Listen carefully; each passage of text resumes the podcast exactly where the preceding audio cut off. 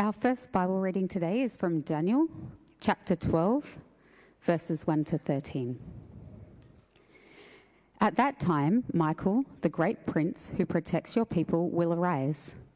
There will be a time of distress such as has not happened from the beginning of nations until then. But at that time, your people, everyone whose name is found written in the book, will be delivered.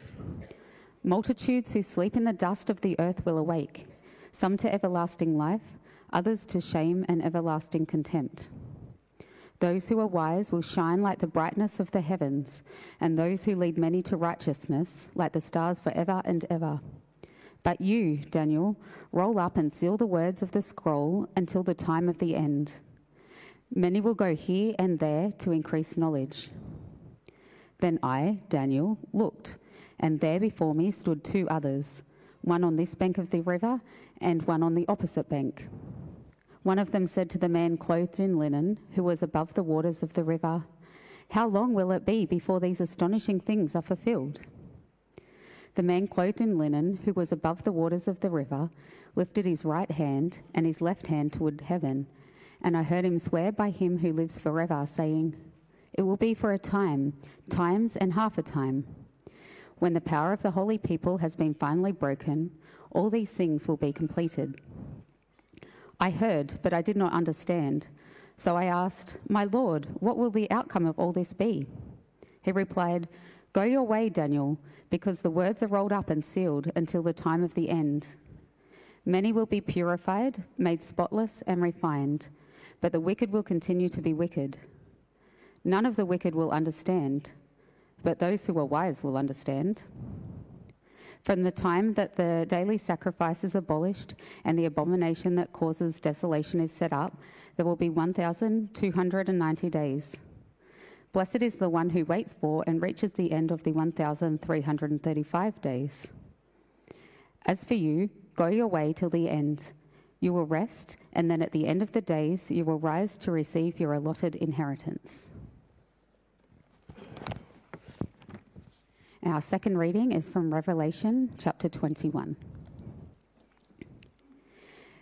Then I saw a new heaven and a new earth, for the first heaven and the first earth had passed away, and there was no longer any sea.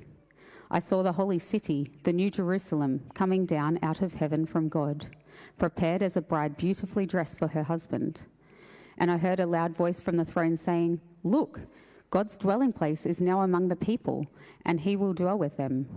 They will be his people, and God himself will be with them and be their God. He will wipe every tear from their eyes. There will be no more death, or mourning, or crying, or pain, for the old order of things has passed away. He who was seated on the throne said, I am making everything new. Then he said, Write this down, for these words are trustworthy and true. He said to me, It is done. I am the Alpha and Omega, the beginning and the end. To the thirsty, I will give water without cost from the spring of the water of life. Those who are victorious will inherit all this, and I will be their God, and they will be my children. But the cowardly, the unbelieving, the vile, the murderers, the sexually immoral, those who practice magic arts, the idolaters, and all liars, they will be consigned to the fiery lake of burning sulfur. This is the second death. One of the seven angels who had the seven bowls full of the seven last plagues came and said to me, Come, I will show you the bride, the wife of the Lamb. And he carried me away in the Spirit to a mountain great and high, and showed me the holy city, Jerusalem, coming down out of heaven from God. It shone with the glory of God, and its brilliance was like that of a very precious jewel, like a jasper, clear as crystal. It had a great high wall with 12 gates, and with 12 angels at the gates. On the gates were written the names of the 12 tribes of Israel. There were three gates on the east, three on the north, three on the south, and three on the west. The wall of the city had 12 foundations, and on them were the names of the 12 apostles of the Lamb. The angel who talked with me had a measuring rod of gold to measure the city, its gates, and its walls. The city was laid out like a square, as long as it was wide. He measured the city with a rod and found it to be 12,000 stadia in length and as wide and high as it is long. The angel measured the wall using human measurement, and it was 144 cubits thick. The wall was made of jasper, and the city of pure gold, as pure as glass. The foundations of the city walls were decorated with every kind of precious stone.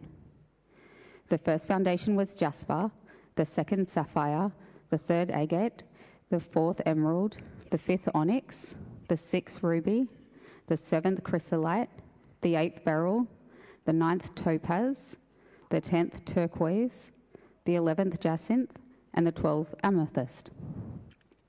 The twelve gates were twelve pearls, each gate made of a single pearl. The great street of the city was of gold, as pure as transparent glass. I did not see a temple in the city, because the Lord God Almighty and the Lamb are its temple. The city does not need the sun or the moon to shine on it, for the glory of God gives it light and the Lamb is its lamp. The nations will walk by its light, and the kings of the earth will bring their splendor into it. On no day will its gates ever be shut, for there will be no night there. The glory and honor of the nations will be brought into it.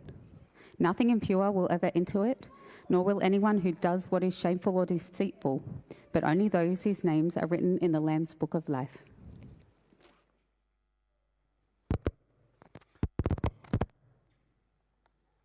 Thank you, Heather. I think I can fix that. Fixed. Thank you, Heather. Great reading. Thank you, everyone. Great listening. Hey, got a question for you, and I think you know the answer to the first one. Highest point on the earth. Where is it? You're confident. Mount Everest. Yes, those who mumbled Mount Everest, you're right. Uh, anyone ever been to the top of Mount Everest? You never know. No, I, used to have this dream in my teens that someday I might go. I'll totally abandon that, have zero interest in going to a place so cold and tall and literally wants to kill me. I don't want to be there. Okay, let's go to the other side of the, the spectrum. Mount Everest is the highest, lowest place on the Earth's surface. Dry land, lowest place. Dead Sea, yeah. A little bit wet, but still, yes, the Dead Sea is, I sort of think of the Dead Sea as like the Earth's sump. It's like where the Dead Sea, it's, it's, a, it's a sea. Well, in that region uh, is the lowest place on Earth. It's called Jericho. So the Dead Sea is lower, but Jericho is in that region. And uh, I was there about 11 years ago. And here's the weird thing no one ever gets to the top of Mount Everest and goes, sees a sign and goes, oh, I'm in the highest place in the world. Well, I went to Jericho for different reasons and saw a sign that said 300 meters below sea level, this is the lowest place on earth. And I went, oh, didn't realize. I've got this theory um, about Jericho because as I was there, I learned something else about Jericho. Oldest known city in the world. Lowest and oldest. My theory is that I reckon humanity some ancient humans must have just been, want to go for a walk today? Sure. They went for a walk. Camp for the night. Next day, want to go for a walk today? Sure. Go for a walk. Camp the night. Until eventually they woke up the next morning and someone said, Want to go for a walk? And someone said, No, that'd be uphill. and so they settled and started the first city called Jericho. Now, here's the thing with Jericho. Um, when I was there, there were archaeologists actively working, and they're still working now, They've been working there for like 100 years. They keep digging and digging, and they keep finding earlier and earlier civilizations. I think they found about 20 versions of the wall, 20 versions of civilization. And so I speculate that this might be how humanity kind of works. You walk downhill, you seek the most comfortable spot. Oh, yeah, this looks all right. And then generation upon generation upon generation, we try to improve it right? Wall upon wall upon wall. Well, this place is not bad, let's make it better. This place is not bad, let's make it better. This place is not bad, let's make it better. And our tendency as humans is sometimes to put down roots where only tent pegs were required. This morning, as we're continuing the Finding Hope series, my big idea pushes us beyond a Jericho mentality. I don't want us to walk to the most comfortable space, keep trying to improve it, and call that home. Instead, this morning, we're going to think about how we look beyond the now for the hope of home. To look beyond now our time and circumstance to truly find the hope of home rather than find the greatest comfort and simply keep trying to make this spot better and better and better. What if this spot was going to be renewed? And that is the message of the scriptures that we are in a world that is in bondage to decay, in a world that has a Savior. His name is Jesus. He will return from heaven, and at his return, he will bring heaven and earth together and renew all things. And rather than just be rebuilding on the most comfortable spot we could find, there is a new heaven and a new earth where God's dwelling place will be with his people. That is our hope. Now, this is the message in this series that I feel the least equipped to talk on. Because what can I say about a space that is beyond my imagination? All week I've had that song, I Can Only Imagine, in my head because the words are true. I can only imagine. But even my imagination seems to fall. So I'm going to do my best to share some stuff from Revelation and Daniel this morning to give us a bit of this picture of what is to come. But I confess to you now, oh, how short I will fall. But let's see how we go. Revelation 21, verse 1, opens with a picture as John, who writes Revelation, forecasts what he sees. And again, you can always send your questions in with the QR code there for next week. John looks and he says, Then I saw a new heaven and a new earth, for the first heaven and earth had passed away and there was no longer any sea. What a cruel twist of fate that Heather Marshall had to read this. Heather's a keen surfer. And she's thinking, no sea? Ooh. I don't know if there's literally no sea. Because there are other parts in Revelation where there's a beautiful crystal sea. Now, I don't know how you surf on that either. Uh, Langdon, wherever you are, I don't know how you fish in that either. Or if fishing is kosher in heaven. I don't know how that works lots of things I can only imagine. But what I think is going on here is a bit of an explanation of what we might anticipate from the new creation. How is it different? Well, we're in a time bound creation, now we're going to move into an eternal one. When my kids ask me, How old will we be? I say, Well, no old, because you'll be eternal. And they go, But, but, but, but how old? And all I can say is, Well, my doctor and lecturer at college said probably 25 because he thought that's as good as our bodies get. But he was just kidding. It's no old, it's an eternal body. I don't know. Just trust it'll be good. Then get this idea of no sea. What's going on there? Well, I wonder if in the, in the biblical mind, the sea is kind of a space of things that are churned up. Sometimes things that are demonic, sometimes a dangerous trip. Sometimes you might even think of, like in Genesis at the start, that the Spirit of God was hovering over the deep. It's a bit of a chaos. It's a place that's not yet firm and found and known. I was careful to say the, de- the, the, lowest part on the earth because, of course, there's much lower parts under the sea that we haven't explored. They say we know more about space than we do about under the ocean. But here is a place where I guess the turmoil and the stirred up and the incompleteness is over. This is an image for us. So I reckon maybe you'll be surfing in heaven. Heather, I don't know. Ask Steve Dinning. He likes to surf too and he knows the Bible well. Steve, talk to Heather after. But the image that we can be sure of is this is a place of completeness. This is a place where it all comes together and it's working. And as the passage continues, we get three parts pictured in this new creation. Uh, you'll see them on the screen. There's a city, verse 2. There's a community, verse 3. And there's what I will call a culture, verse 4. And it's actually the culture that maybe has got my attention and we'll spend more time in this morning. A culture of a holy people, verses 6 to 8 speak to. We spend, when we think about the new creation, what sort of questions do you ask? We tend to ask, ask questions like, What will it be like? Will we be doing that? How will it be? But I wonder if this week if you're willing to meditate on these things, maybe a more fruitful question will be what will I be like?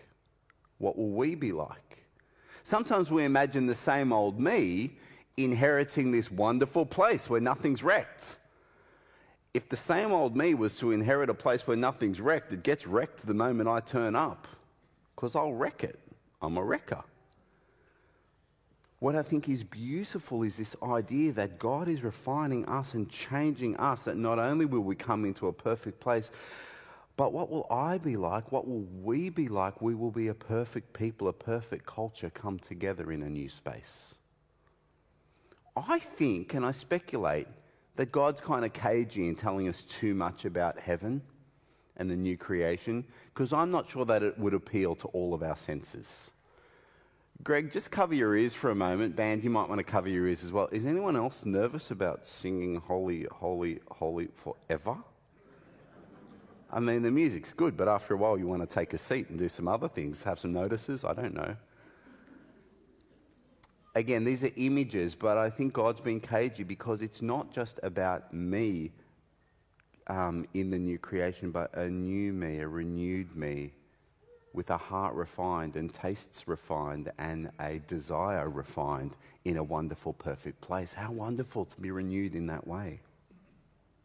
What do we know about this culture? Well, from what we can see here, this is a culture that centers on God's grace and provision. He said to me, It's done. We've heard those words before. Where? On the cross. It's done. And he says, To the thirsty, I will give water without cost. From the spring of the water of life, those who are victorious will inherit all of this. The picture we're getting here is a culture. What is culture? Culture is how people gather and what's at the center. And at the center of this community is not the kind of dog eat dog, you get what you earn, the celebration of the self made man. What is at the center here is God, God's grace, and God's provision. This is a space where people aren't striving, where people aren't trying, where people aren't boasting in themselves, but are so delighted and full that their God is at the center and He provides for all their needs. I can't one up you because God has just filled us all to the brim, and all the glory is His. And the culture is just different like that. It's no longer about me. My sinfulness is gone. I delight that it's about Him, His grace, and His provision at the center. And who's going to be in this wonderful, glorious, God centered, God's grace, God's provision where no one's thirsty or lacking culture? A victorious people. We're told here a victorious people will inherit this. But they're not a boastful, victorious people. There are people who have been victorious because a victory has been given to them. What is the victory over? The victory is over the things that have enslaved us in this time. A victory over sin. A victory over all our wickedness and evil. A victory over death. A victory over the evil one, the enemy. A victory over all things bought for us by Jesus. We come into this great, wonderful culture. And you know what it takes to create, create a great, wonderful culture like this? It takes judgment. Now, sometimes we hear the word judgment and we don't get excited about it. We won't talk about that. Judgment is our hope. Judgment is a wonderful thing because in this verse, verse 8, there's a but. Do you see it? It's up there. Verse 8, but. It says, in this space, there's going to be some who are like this, but there'll be none of that. It's a judgment. You can't have this refined holy culture unless God does a work of judgment and pulls out impurity, pulls out evil, pulls out wickedness, purifies and fixes. It requires judgment. And this has always been God's plan. Now, I've been showing you the Jesus map over the last few weeks, and I want to show you the Jesus map as forecast in the book of Daniel. Have a look at this. Daniel is going to flick back to Daniel chapter 12. Daniel speaks about what is to come. Verse 1 At that time, Michael, the great prince who protects your people, will arise. There will be a time of distress such as not, has not happened from the beginning of nations until then. But at that time, your people, everyone whose name is found written in the book of life, will be delivered. What's Daniel talking about? Often we think, oh, there's this big battle to come. No, no, no, no, no. The big battle has happened. This is Jesus, Jesus who came from heaven in apocalyptic imagery described with Michael, the archangel who leads the armies of God. The great battle has happened where Jesus takes on death Jesus takes on sin. Jesus takes on the realm of the underworld. This is sin, death, the demonic realm, all that is in rebellion to God and tarnishes our existence. Jesus has taken all of this on, and what might have looked to the untrained eye like that crafty carpenter from Nazareth who was an aspiring rabbi, oh, that's sad, he's dying on a cross. He is battling the battle of battles and at his resurrection is the one sign, the one sign, the one sign of his victory that he has overcome all of these things. We're given the other end of the spectrum. We're kind of like given the, the, the, spectrum here, chapter verse 1 and verse 2. At the other end of this time, multitudes who sleep in the dust of the earth will awake, some to everlasting life and others to shame and everlasting contempt. There'll be a judgment at the end. And what do we do in the middle? Well, in the middle time, let's just go back one slide. Thanks, Philip. In the middle, verse 3 Those who are wise will shine like the brightness of heavens, those who lead many to righteousness. Now is the time for leading one another and others to righteousness. Well, you'll, and when you do that, you shine like stars forever and ever. You see, there was maybe I can explain this in a different way with another battle that happened. There was a great battle about a month ago. Many, many Australians gathered around their computer screens.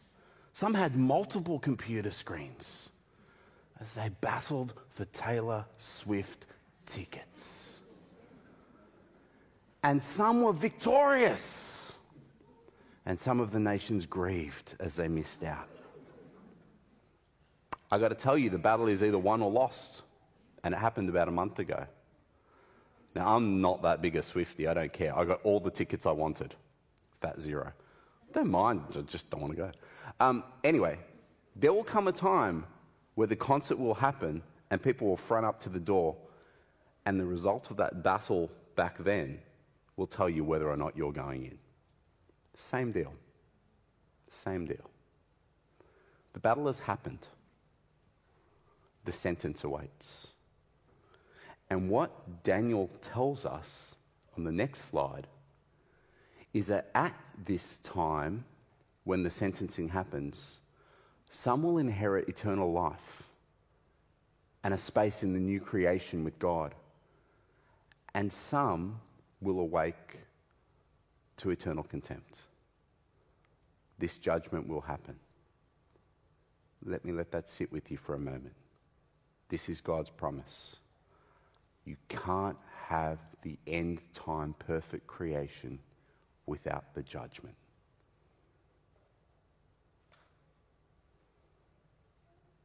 Some to eternal life, some to eternal contempt.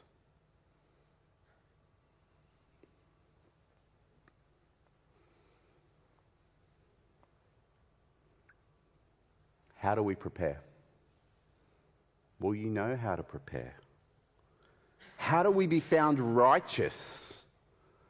How do we be found like those who secured Taylor Swift tickets going into the concert? Secure the ticket. How do you secure your ticket? How do you be found an inheritor of eternal life? Trust in Jesus and the battle that he has decisively won. Here's another bit where we get confused in some of the Bible's uh, interesting language. There's this concept of Armageddon. I'm sure you've heard of it. And many, particularly Hollywood, think of Armageddon as this great battle to come. No, it's happened. Have you ever thought about where this language even comes from? It's got geographic origins. Again, we've got to go to Israel. There's a place called Megiddo, it's in the Jezreel Valley. Now, Megiddo is really important. In fact, like Jericho is the oldest city, Megiddo is the site of the oldest ever battles. Now, Megiddo is kind of this tract that runs in the uh, Mount Carmel range.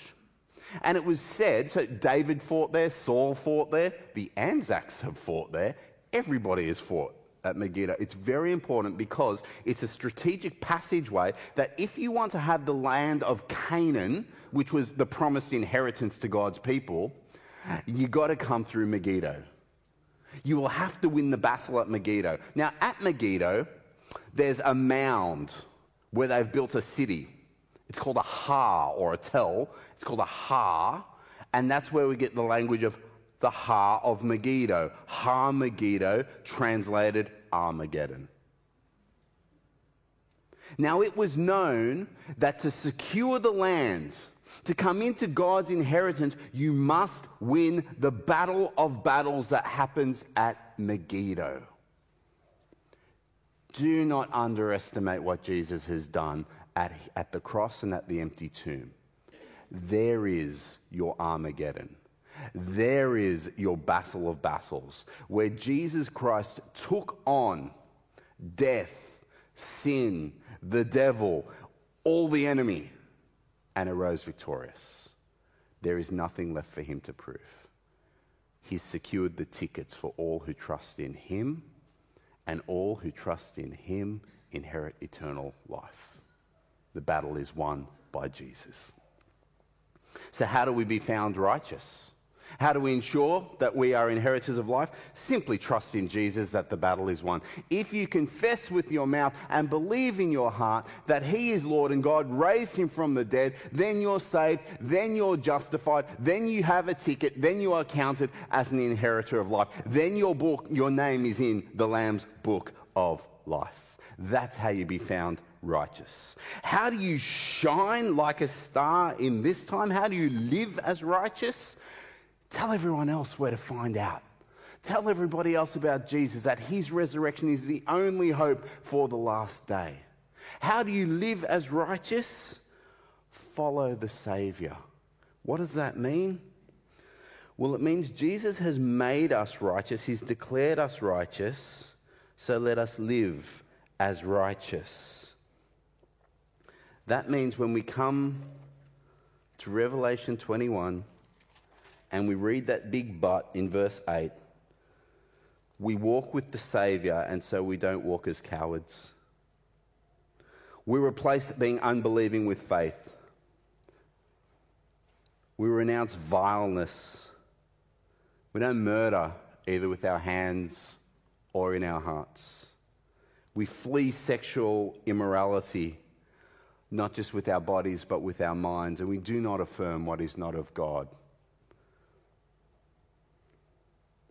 We don't practice magic arts, not even the tarot cards, not even astrology.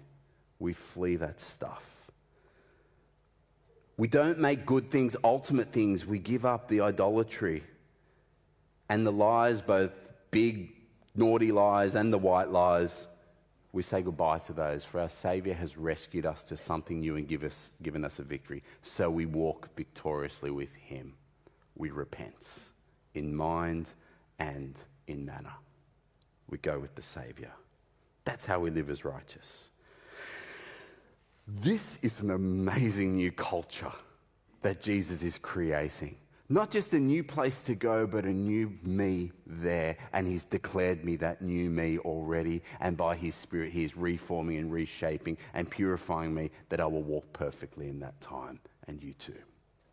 And where is he taking us? Well, it's not just a new culture, it's a new city, a holy city, verses 9 to 22 describe for us. This is a city that's described in verse 9 as coming down like a bride.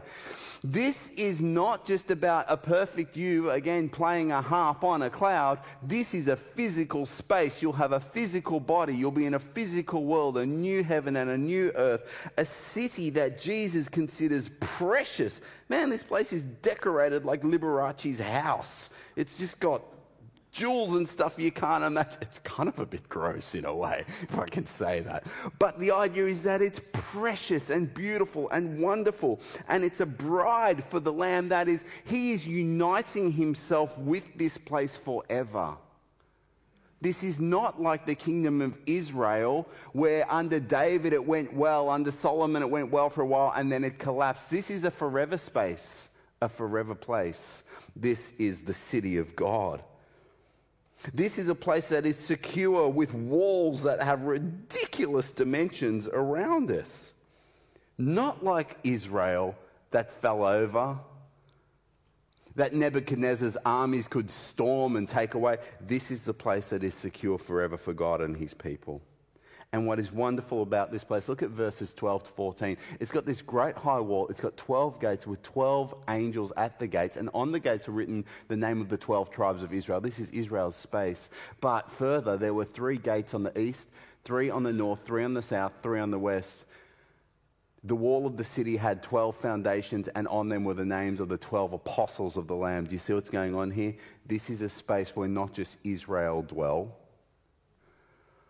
but all people who trust in the Lamb, who trust in Jesus, who confess that Jesus won the battle, all of us dwell, Jew and Gentile, together. So much more than the kingdom of David ever was going to be. And do you see what's happening? North, east, west, south. Just like we learn in Matthew that he will send them to the four winds, baptizing all nations. This is a place inclusive of all nations, of all people, of all who trust in Jesus. He is the centralizing thing. What is, what is the great thing in this city is that this is not a city built by geography. This is a city built by the Lamb. This is a city built by the people who trust in him. It's what brings them together. And so their national anthem is the gospel. He is risen, He is risen. They sing together. That's where they are. And they are a new community, a new way of dwelling together. The last bit, verse 22 to 27. It's a holy dwelling place. So John looks around and he says in verse 22 I did not see a temple in the city. Well, what's a religion without a temple or a church or a something? The temple was always the place for what? It was said to be the spot where God would dwell with his people. Before anyone gets worried, John continues because the Lord God Almighty and the Lamb are its temple. God is dwelling right there with his people. He is with them, and so there is no need for any physical representation. He is there. This is a community together with their God. And the gates, there are lots of gates, but the gates are actually open because there's no threats. There's nothing that's coming against this heavenly place, which is so interesting. I'm just thinking, you know, when Jesus, one of my favorite verses, I often pray it before church, where Jesus says, uh, after Peter confesses him the Christ, he says, Yeah, I am the Christ, um, and I'll build my church, and the gates of Hades will not prevail against it.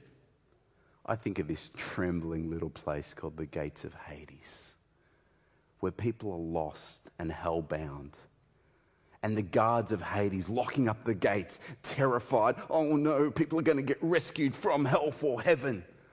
But God's church smashes into those gates and rescues people from hell for heaven and shines like stars. And I love that image. And here we have the picture of the eternal creation of God gates open. Nothing to worry about because nothing is storming heaven. No one's getting stolen. No one's going to be lost. This is God's space where He dwells with His people and they dwell secure, all of God's people.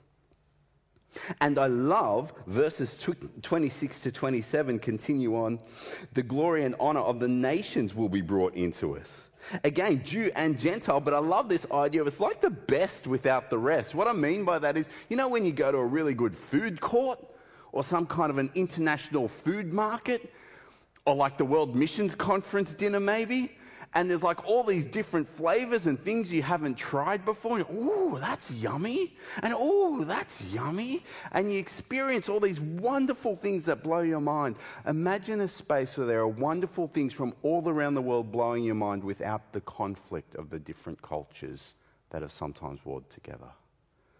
What a beautiful eternity where God continues to show you the splendor of all that He has created without the distortions that have sometimes come along the best without the rest.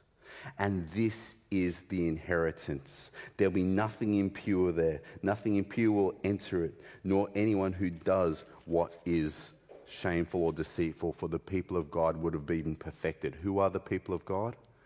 The ones whose names are written in the Lamb's book of life. And so, if your question is, How do I know if my name is written in the Lamb's book of life? I'll ask you a simpler question what do you say of Jesus? If you confess him as Lord, and continue to do so, then be assured you only do that because your name is written in the book of life. And you who are dead in sin and transgression, God has made alive in Christ because he checked the roll, saw your name, and revealed Christ to you. So, you want to know if your name is in the book? What do you say of Jesus? Confess him Lord, walk with him, and know your name is written in the book. Changed and perfected. And so this morning, my encouragement to us in a sermon that I felt completely ill equipped to speak into, and still do, is to look beyond the Jericho. To look beyond heading downhill to the most comfy space and thinking, what can we do to make this better and better and better and better? But instead to look beyond now for the hope of home and to make your daily prayer, Come, Lord Jesus, come. Let me pray. Our gracious Heavenly Father, we thank you for our Lord Jesus. We thank you for his decisive victory over sin, death, and the demonic realm.